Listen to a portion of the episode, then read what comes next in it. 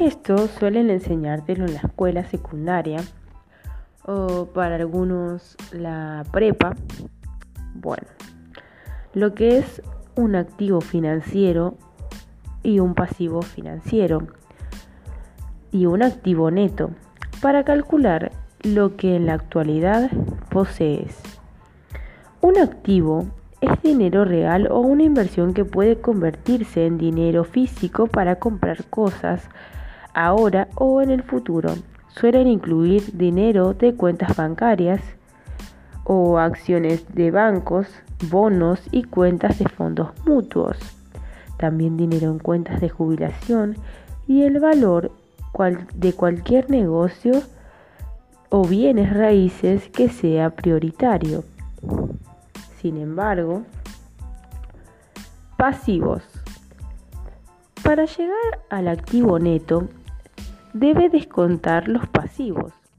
Para determinar, deberá incluir el dinero que ha pedido prestado, tanto como lo que le ha pedido prestado familiares y amigos, a menos que no le vaya a pagar y se lo hayan regalado.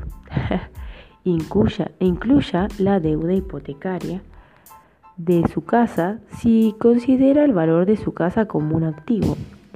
También incluya cualquier deuda de otro tipo de inmueble, sin pretexto alguna. Ahí ya va a tener lo que primero necesitaba entender. El cálculo para calcular el activo neto es detallar todos sus activos financieros con su valor correspondiente en una tabla, sumarlos. Ese número lo tiene que restar los activos financieros. Los activos financieros son el número positivo a eso le tiene que restar sus pasivos financieros.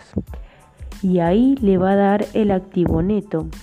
Ahora, la incertidumbre es que si el activo neto le da en negativo, quiere decir que no está haciendo bien sus finanzas. Y los errores comunes con el dinero son falta de planeación, gastar de más, comprar con un crédito de consumo, demorar el ahorro para la jubilación, caer preso de verborreas de ventas financieras, no hacer la tarea de comparar, leer críticas, revisar referencias para lograr un mejor negocio si es que lo tiene, o de administrar su sueldo, tomar decisiones basadas en los sentimientos, confiar en consejos ajenos, exponerse a riesgos catastróficos por no guardar reservas de ahorros, seguros de ser feliz.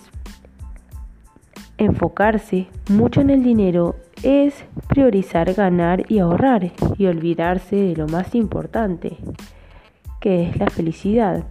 Así que a partir de ahora empieza a tomar nota de esto para saber qué es lo que posees y qué es lo que no.